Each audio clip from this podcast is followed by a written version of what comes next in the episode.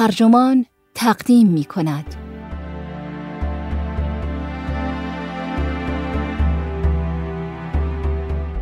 بلند پروازی زندگیتان را جهنم می کند.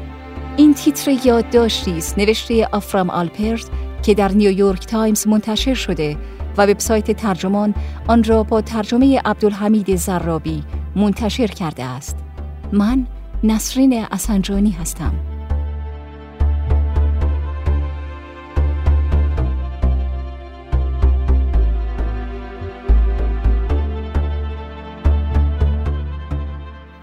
فرزندتان به بهترین مدرسه ممکن نمی رود؟ خودتان بهترین ماشین را سوار نمی شوید؟ خانهتان در بهترین جای ممکن نیست؟ اگر آری، پس احتمالا زندگی برایتان جهنم است. اما آفرام آلپرت می گوید این ربطی به مدرسه و ماشین و خانه ندارد بلکه از یک امید خیالی آب می خورد. امید به اینکه باید بهترین چیزها را برای زندگی فراهم کنیم. کافی است به چیزهایی قانع شویم که فقط به اندازه کافی خوب و مناسبند. آن وقت چشم باز می کنیم و لذتی فراتر از تصورمان را تجربه خواهیم کرد.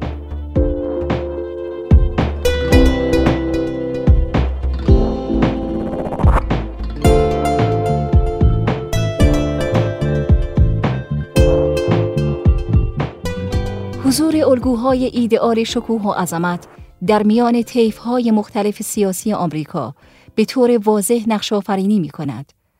طرفداران شعار جامعه باشکوه لیندون جانسون و باورمندان به شعار عظمت و شکوه را دوباره به آمریکا برگردانیم از دونالد ترامپ ممکن است اندیشه خود را متفاوت بدانند.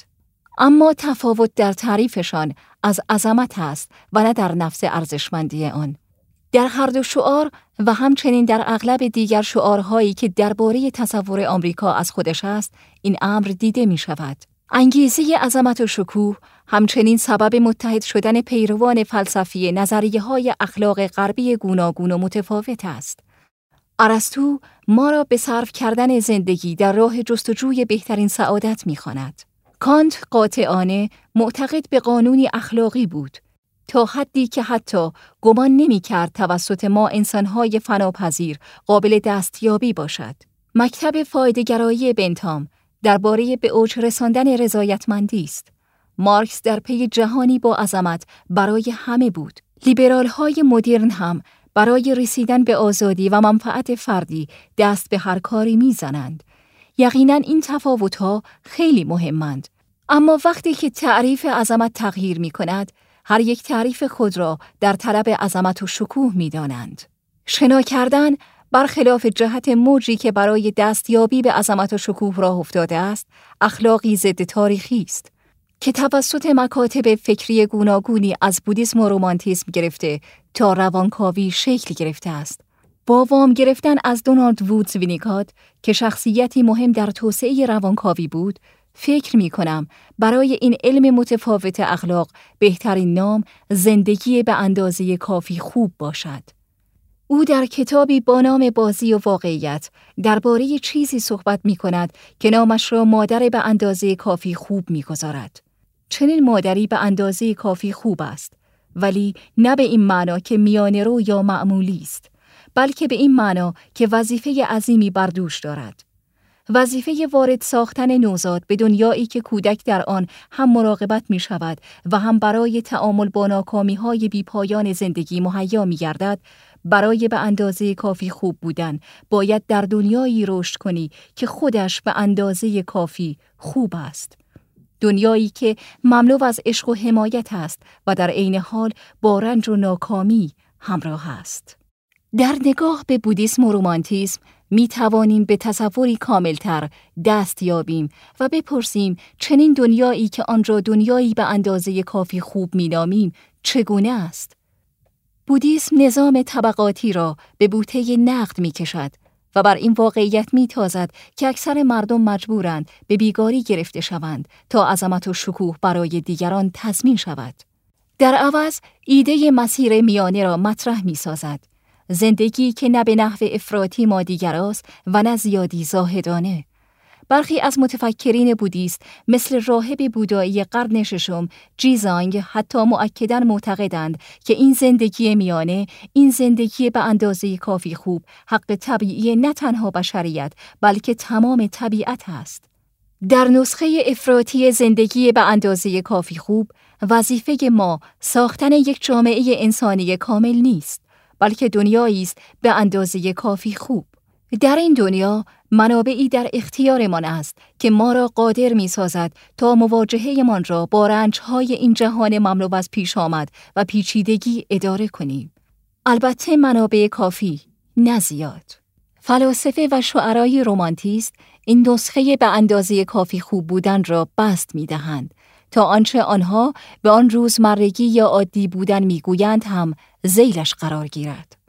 منظور آنها آشفتگی ها و نگرانی هایی نیست که تجربه می کنیم بلکه دارند به این واقعیت اشاره می کنند که اگر بتوانیم معنی حقیقی عظمت را دریابیم در دل آنچه عمیقا عادی و کاملا آشنا و تماما ساده است لذتی فراتر از تصور خواهیم یافت تمایلات ضد قهرمانانه در پایان رمان میدل مارچ جورج الیوت به خوبی بیان شده است اوضاع برای من و تو چندان بد نیست در مقایسه با آنچه بر آنانی که زندگانی مؤمنانه نهانی داشتند و در گورهای بدون زائر خفتند رفته است و میراث آن در شعر معروف از نئومی شهابنای جلوگر است.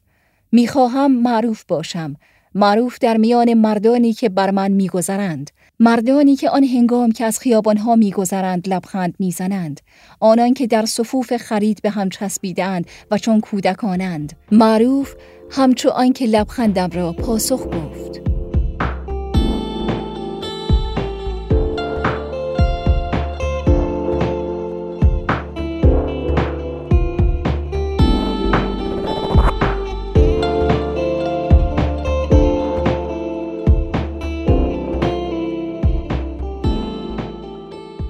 به اندازه کافی خوب بودن هیچ آسان نیست. جهد فوق‌العاده‌ای می‌طلبد تا بتوانی آنگاه که در صف خرید منتظری و بسیار خسته ای لبخند بزنی یا به اندازه کافی خوب باشی مانند آن انسانهای دوست داشتنی که هم حمایتت می کنند و هم اجازه می دهند تا ناکامی را تجربه کنی. باید این طور دید که ما به عنوان یک جامعه می توانیم ارتباطی به اندازه کافی خوب با هم برقرار کنیم. ارتباطی که در آن افراد و ملتها در نزا برای شکوه و عظمتی انحصاری برای خود نیستند بلکه در کنار هم کار می کنند تا آن شایستگی لازم برای همه را ایجاد کنند. نیل به چنین وضعی مستلزم ایجاد رابطه ای به اندازه کافی خوب با جهان طبیعی من هم هست. رابطه ای که در آن هم به فراوانی ها و هم به محدودیت های منابع سیاره ایمان واقف باشیم. منابعی که آنها را با گونه های حیاتی بینهایت دیگری شریکیم و هر کداممان در جستجوی مسیر به اندازه کافی خوب بودن خودیم. اگر هر کدام از این امور را مراعات می کنیم به این خاطر نیست که به عظمت و شکوف رسیده ایم. بلکه به این دلیل است که می‌دانیم تا هنگامی که معنای حقیقی عظمت و شکوه فراموش شده است هیچ یک از اینها قابل دستیابی نیست.